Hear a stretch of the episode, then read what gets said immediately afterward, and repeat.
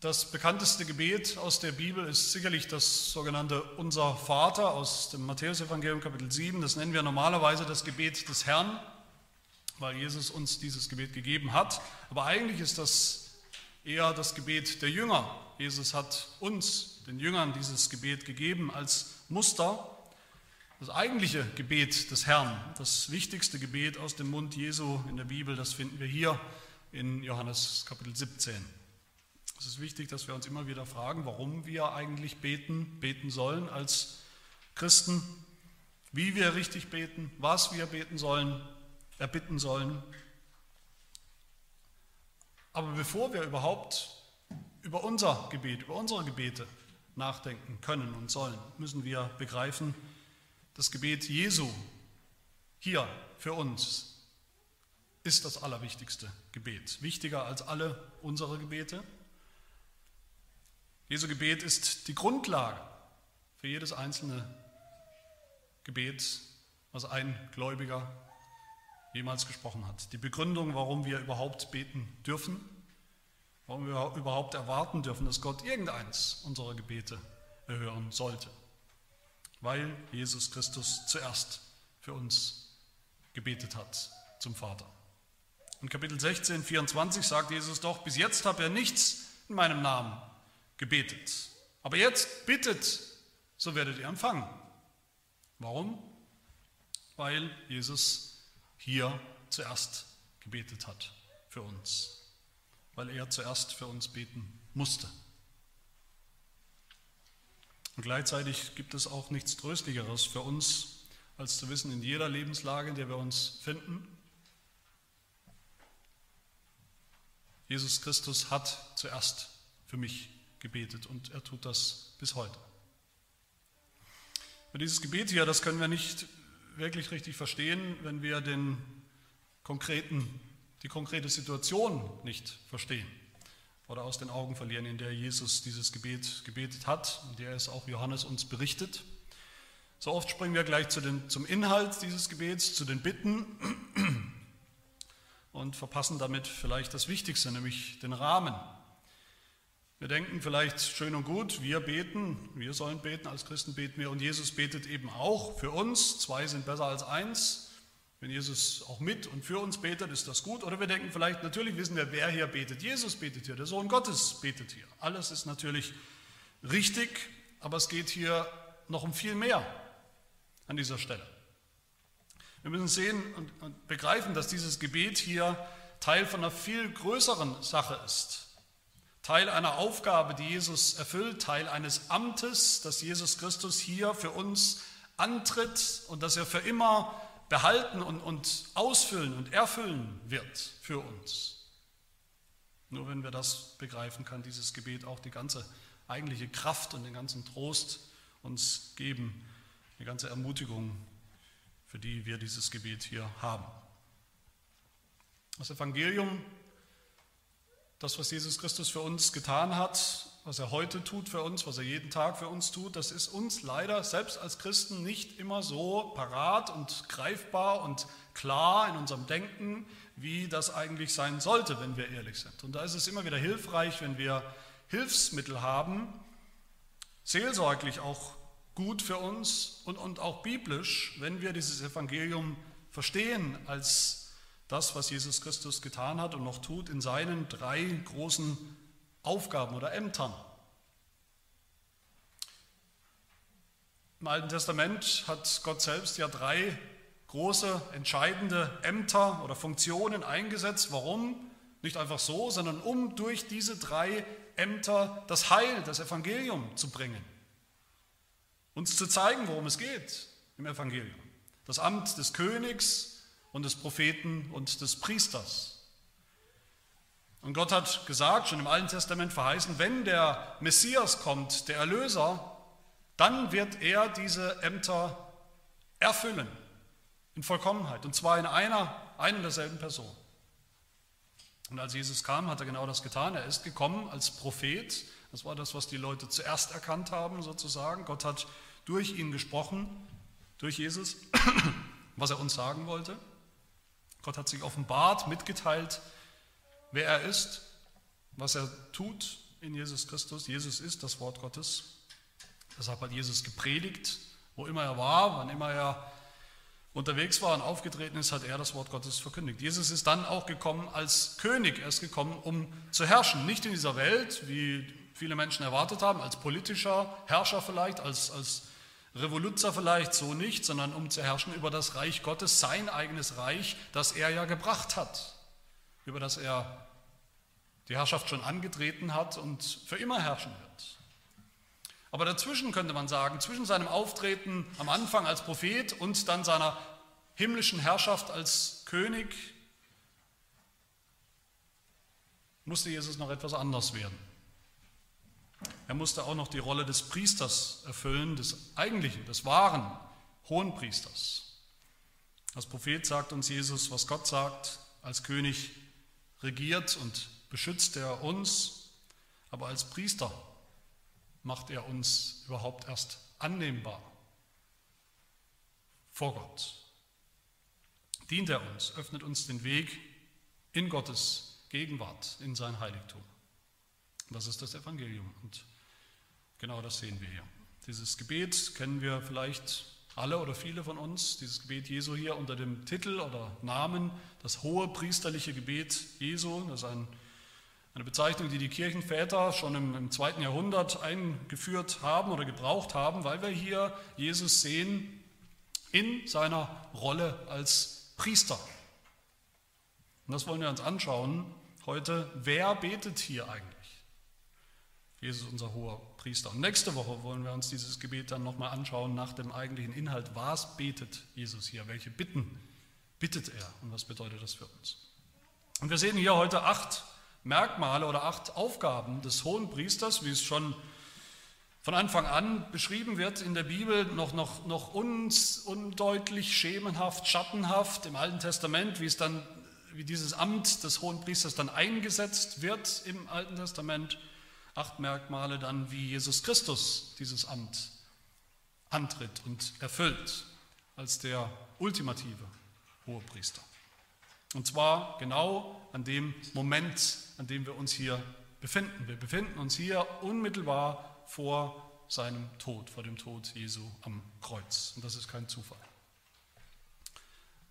Das erste Merkmal, der hohe Priester muss von Gott gesandt sein.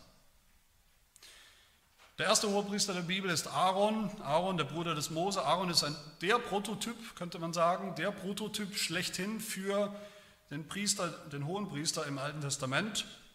Aber so einen hohen Priester überhaupt zu haben, war ja nicht die Idee von Menschen, auch nicht vom Volk Israel. Ja, es wäre doch ganz nett, wenn wir sowas hätten. Das war nicht die Idee von Menschen, das war Gottes Idee, Gottes Einsetzung. Und zwar so, dass Gott gesagt hat, es ist absolut notwendig. Ohne hohe Priester gibt es keine Erlösung. Und nicht nur das Amt an sich hat Gott eingesetzt, sondern auch eine ganz konkrete Person hat er gesandt dafür. In Exodus 28 sagt Gott zu Mose, du sollst deinen Bruder Aaron und seine Söhne mit ihm zu dir herantreten lassen aus der Mitte der Kinder Israels, damit er mir als Priester diene. Genau der, den Gott sich ausgesucht hat. Aaron war der Einzige, der Auserwählte, durch den Gott sein Heil anschaulich machen wollte im Heiligtum.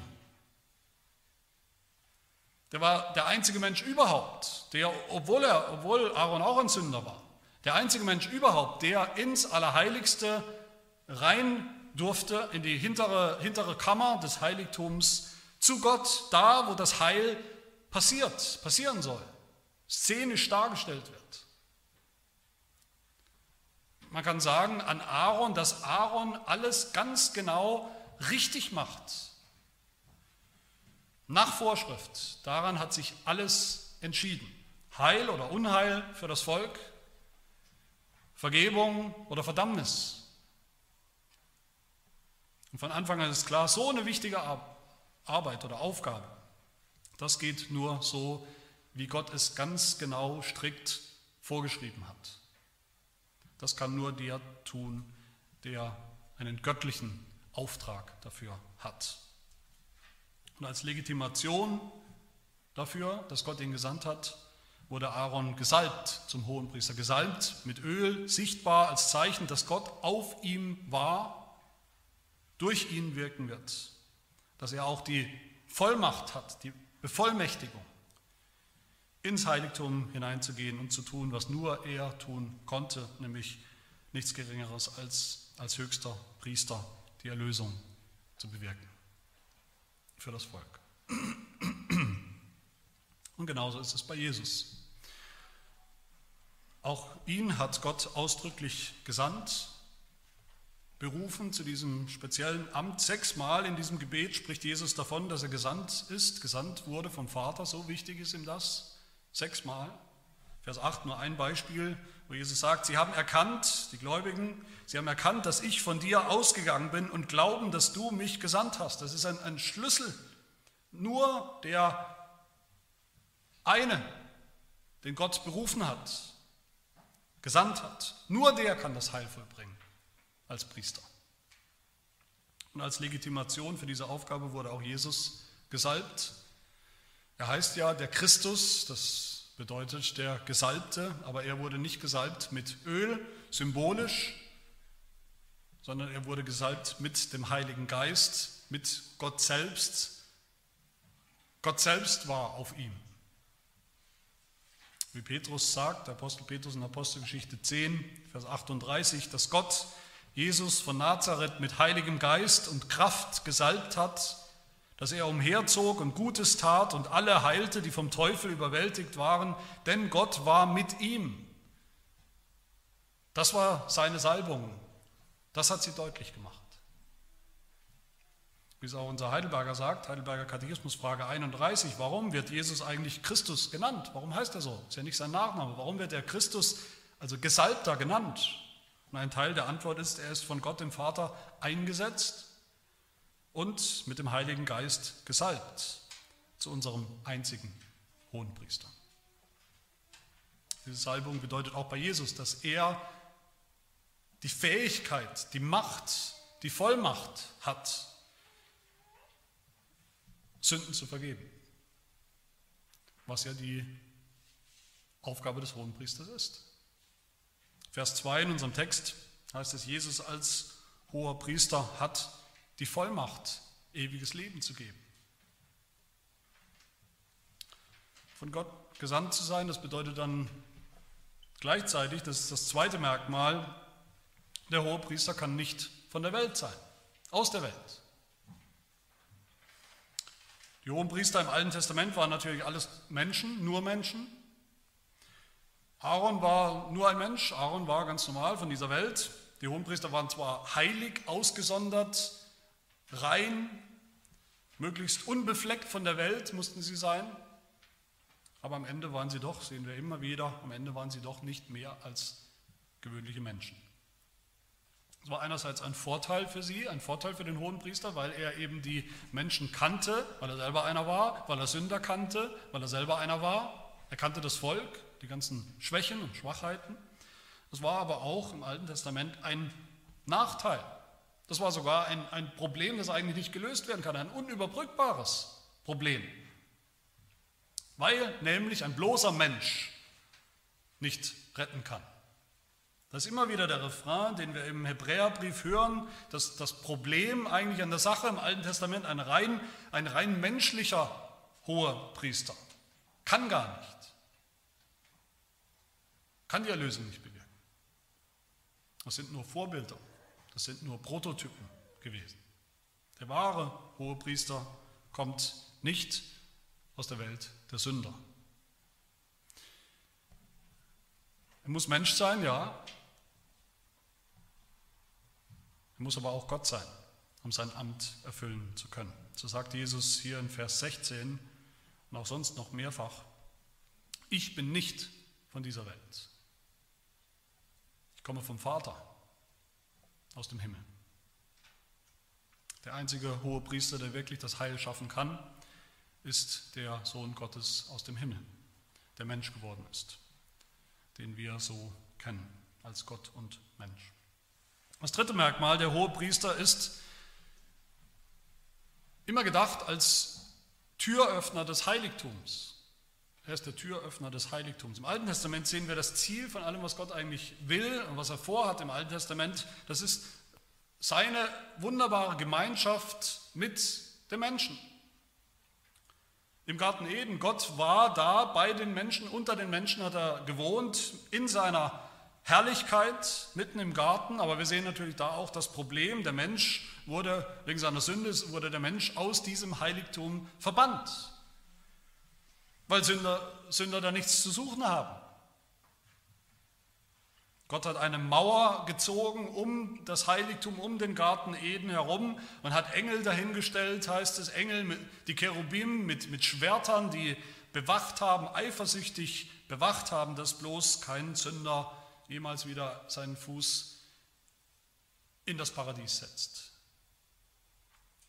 Dasselbe sehen wir im Heiligtum dann, der, im, im, Zelt, in der Stiftshütte und später im Tempel genauso. Gott wohnt da drin, er ist da, seine Herrlichkeit ist da, das ist wunderbar. Das ist das Ziel eigentlich. Aber das Problem, Sünder dürfen da nicht rein.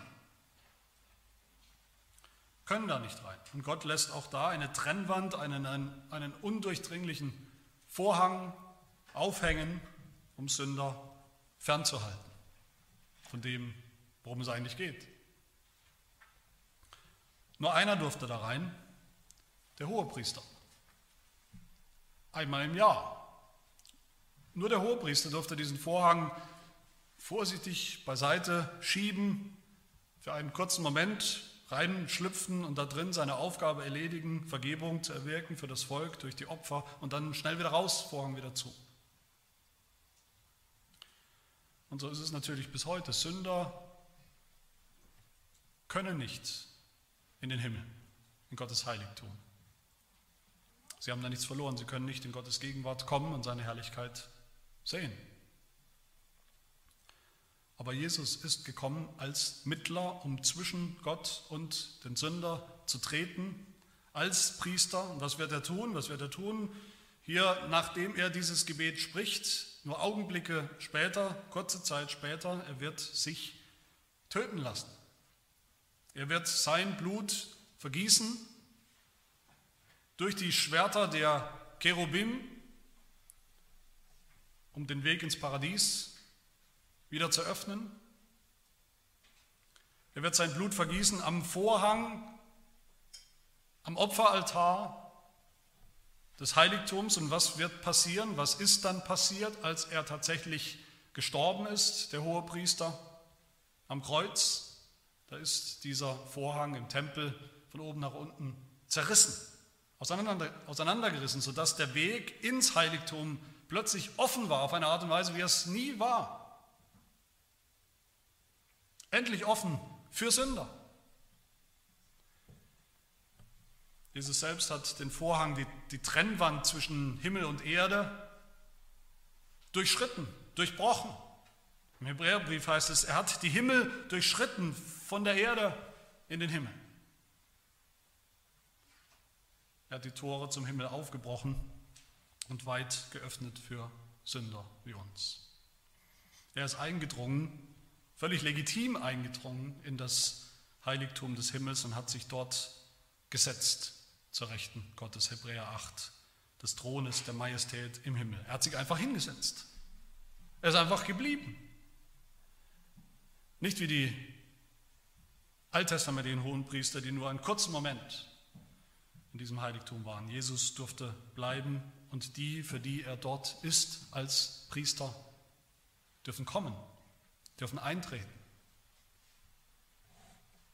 Hebräer 10, da wir nun, ihr Brüder, Kraft des Blutes Jesu Freimütigkeit haben zum Eingang in das Heiligtum, den er uns eingeweiht hat, diesen Eingang als neuen und lebendigen Weg durch den Vorhang hindurch, das heißt durch sein Fleisch, sein Fleisch und Blut, Jesu Fleisch und Blut am Kreuz, seinem Tod, das ist der, der Eintritt, der Durchtritt, der Weg, der Eingang ins Heiligtum. So lasst uns auch hinzutreten, sagt dann der Hebräerbrief. Die Tür ist offen.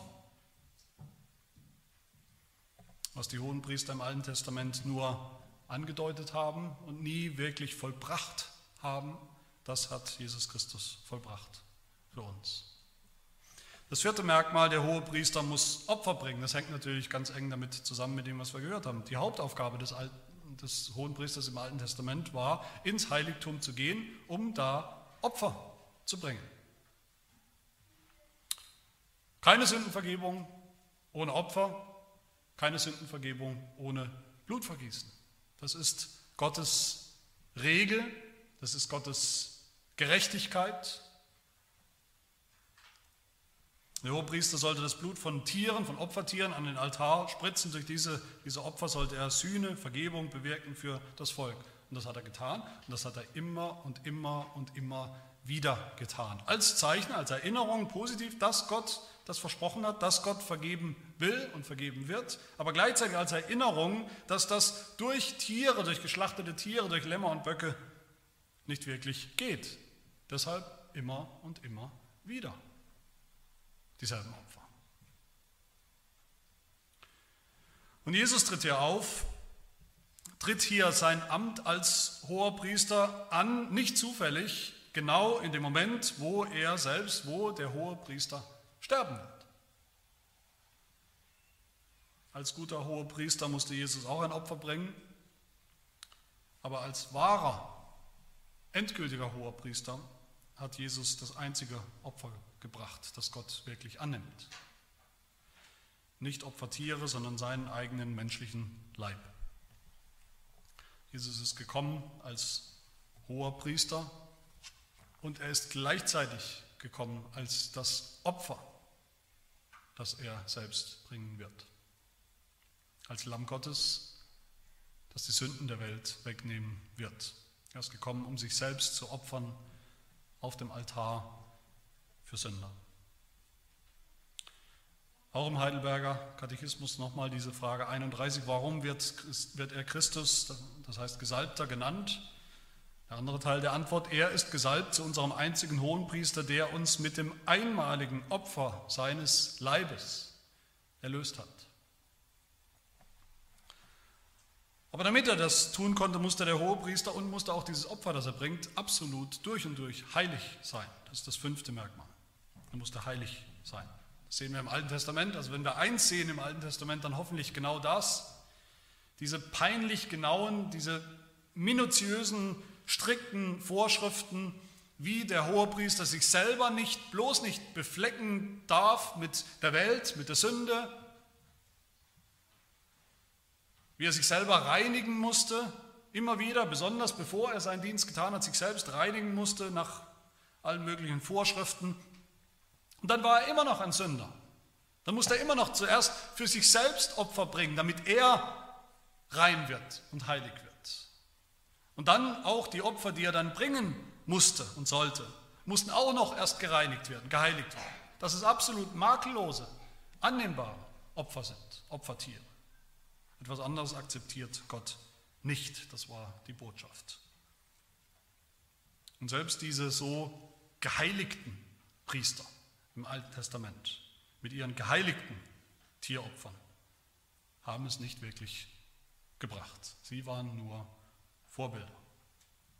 Gott sagt uns im Neuen Testament, was für einen hohen Priester wir brauchen. Was für einen hohen Priester er tatsächlich senden wird. Hebräer 7, 26. Solch ein, hohen Priester, ein hoher Priester tat uns Not. Also brauchen wir, der heilig, unschuldig, unbefleckt, von den Sündern abgesondert und höher als die Himmel ist, der es nicht, wie die anderen hohen Priester, täglich nötig hat, zuerst für die eigenen Sünden Opfer darzubringen und danach erst für die des Volkes. Jesus ist so ein hoher Priester. Selbst ohne jede Sünde, selbst völlig makellos und heilig in seiner Person, in seinem Leben. Und sein Opfer war genauso makellos und vollkommen. Hebräer 9, wie viel mehr wird das Blut des Christus, der sich selbst durch den ewigen Geist als ein makelloses Opfer Gott dargebracht hat, uns jetzt retten, wirklich retten, endlich retten. Jesus spricht hier in diesem Gebet, er spricht hier in seinem Amt als hoher Priester, wenn er sagt in Vers 19, das ist die Sprache des Hohenpriesters. Ich heilige mich selbst für sie, für mein Volk, für ein Volk von Sündern. Ich heilige mich selbst, damit sie auch heilig seien. Und wie hat sich Jesus selbst geheiligt, indem er nie gesündigt hat? Auch nicht den Hauch oder Anflug von Sünde, sondern alles getan hat, was Gott wollte. Und so hat er auch uns geheiligt durch sein makelloses, heiliges Opfer. Das sechste Merkmal, der Hohepriester muss ein Stellvertreter sein und ist immer ein Stellvertreter gewesen. Der Hohepriester im Alten Testament, wenn man sich das anschaut, dann sieht man, der hatte eigentlich eine unvorstellbar große Last, eine unvorstellbar große Bürde auf sich.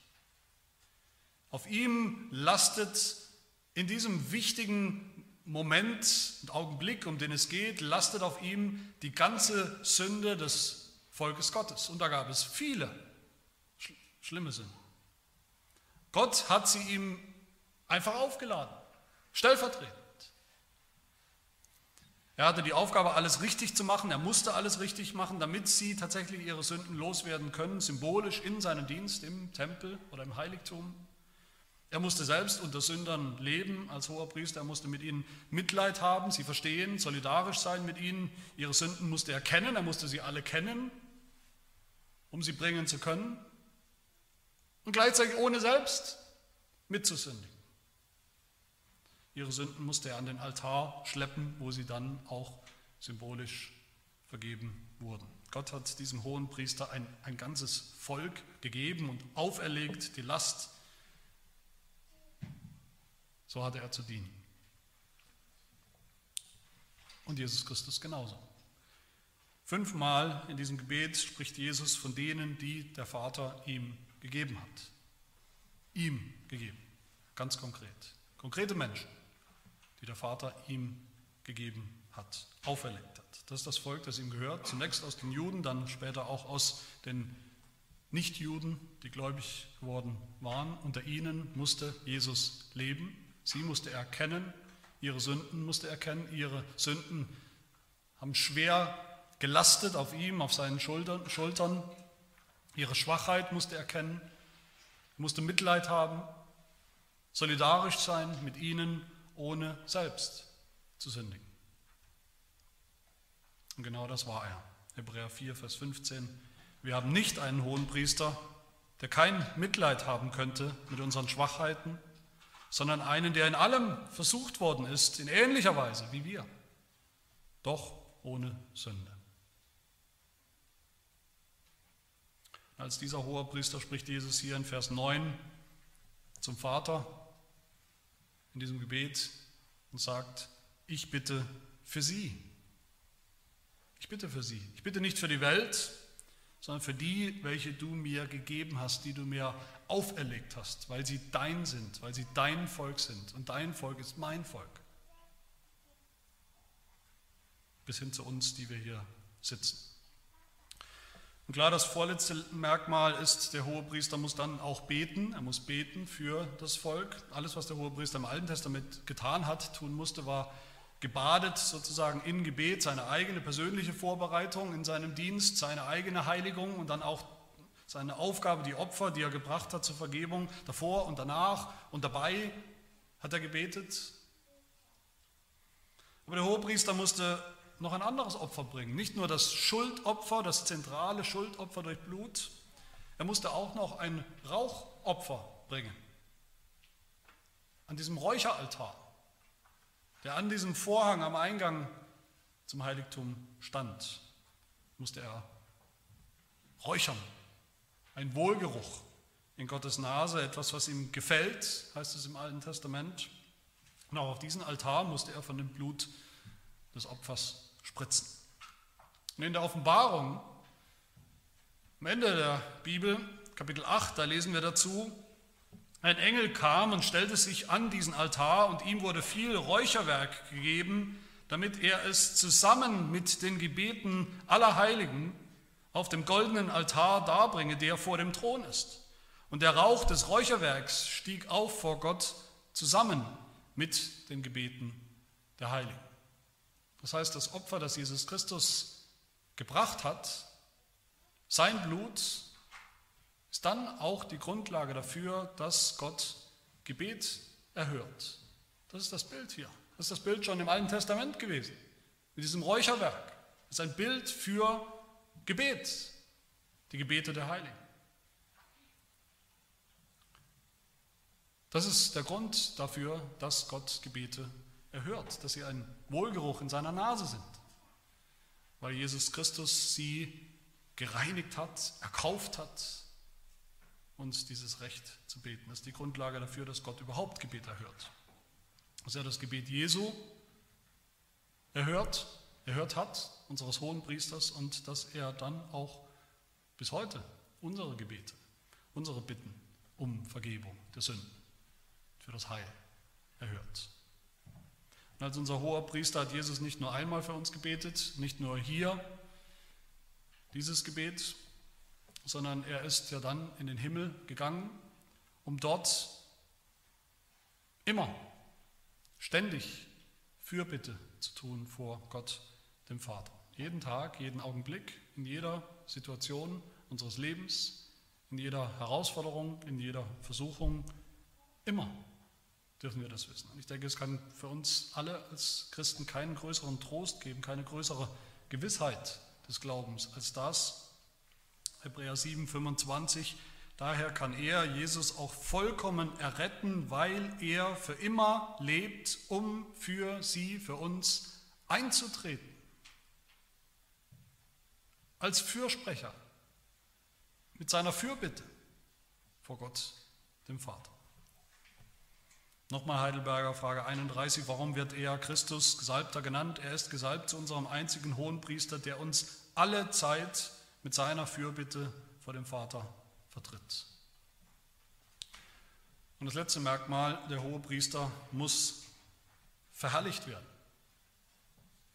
Das Ziel des Alten Testaments ist, wenn man das mal zusammenfassen will, in einem Wort, das Ziel des Alten Testaments ist Herrlichkeit. Die Herrlichkeit Gottes für uns Menschen. Der Hohepriester hat gedient am Heiligtum. Man kann sagen, er hat gedient in, in unmittelbarer Nähe der Herrlichkeit Gottes, wo sie war, wo sie sich gezeigt und manifestiert hat, verborgen zwar, aber er hat gedient in unmittelbarer Nähe.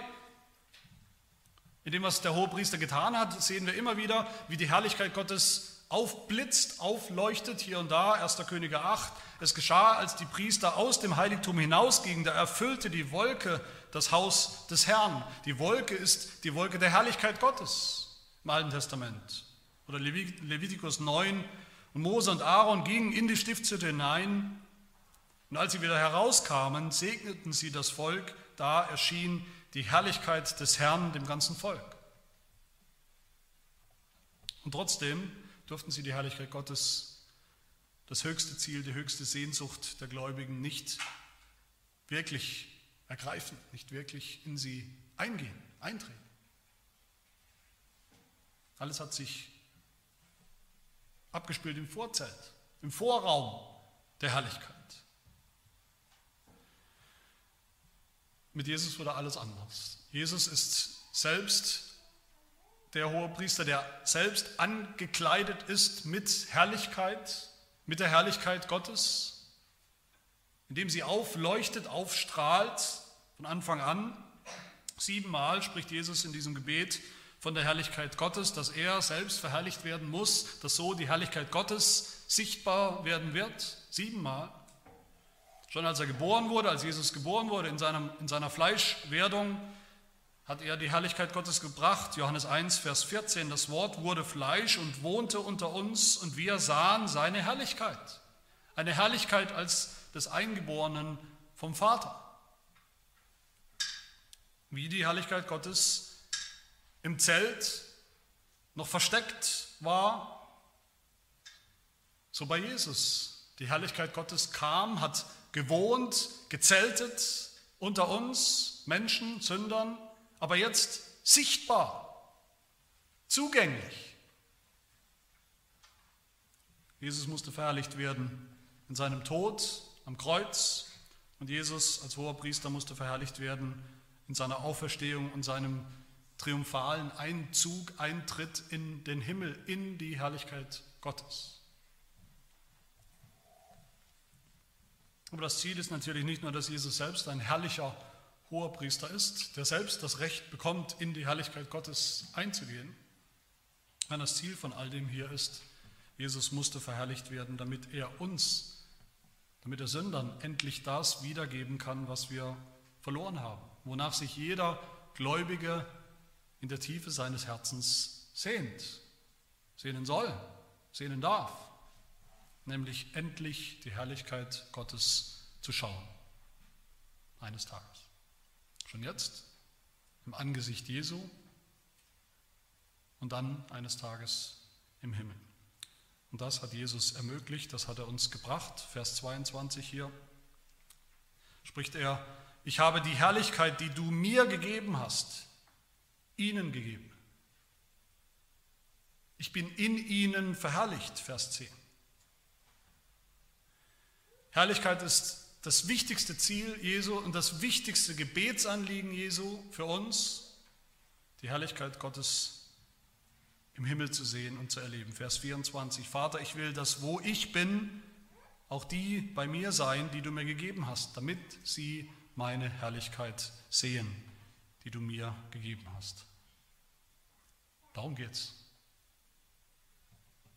So erfüllt Jesus hier sein Amt als wahrer hoher Priester, dem er betet für uns, dem er sich selbst geheiligt hat für uns, vorbereitet hat für uns und dann für sein Volk das größte denkbare, das, das vollkommene, makellose Opfer gebracht hat, indem er gestorben ist als hoher Priester für uns am Kreuz. Und gleichzeitig, und das ist der Trost hier, gleichzeitig tritt Jesus hier dieses Amt erst so richtig an,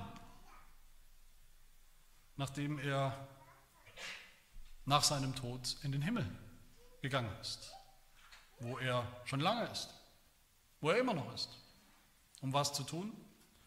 Um dort vor dem Vater ständig, jeden Augenblick Fürbitte zu tun für uns, damit unsere Sünden vergeben werden und vergeben bleiben, damit wir glauben und gläubig bleiben, damit wir bewahrt werden, damit unser Glaube nicht aufhört bis zum Ende und damit wir eines Tages eingehen werden in seine Herrlichkeit, die Herrlichkeit des Vaters im Himmel. Jesu Fürbitte ist notwendig für uns, notwendig für unser Heil, aber seine Fürbitte macht dieses Heil auch sicher gewiss. Schon damals, als er dieses Gebet gebetet hat und bis heute, wo er ganz genauso betet für uns. Lasst uns das glauben, lasst uns auch leben, immer in diesem Bewusstsein leben, dass Jesus jeden Augenblick unseres Lebens in jeder Lage, so aussichtslos und schwer sie uns auch erscheinen mag,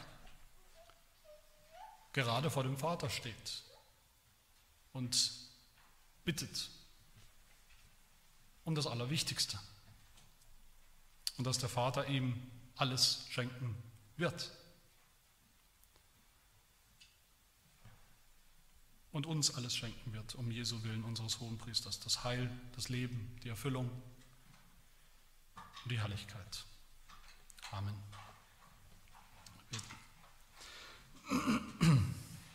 Herr unser Gott, wir danken dir, dass wir diese Grundlage für unser Heil haben. Jesus, unser Fürsprecher, unser hoher Priester, vor dir, vor dem heiligen Gott, in seinem Heiligtum, wo er uns eine absolut sichere, ewige Erlösung erwirkt hat und uns tagtäglich vertritt. Wir danken dir auch, dass Jesu für bitte das Fundament dafür ist, dass du auch unser tägliches Seufzen und Beten hörst und erhören wirst. Unsere Bitten, die wir in seinem Namen bringen. Lass uns nie vergessen, was unser Herr Jesus Christus für uns getan hat am Kreuz, wie er sich selbst als vollkommener hoher Priester und als vollkommenes Opfer gegeben hat für uns. Aber auch nicht, wie er heute und jeden Augenblick für uns Dienst tut im Heiligtum des Himmels, um so sicherzustellen, dass wir auch ankommen werden in seiner Herrlichkeit. Das bitten wir in seinem Namen. Amen.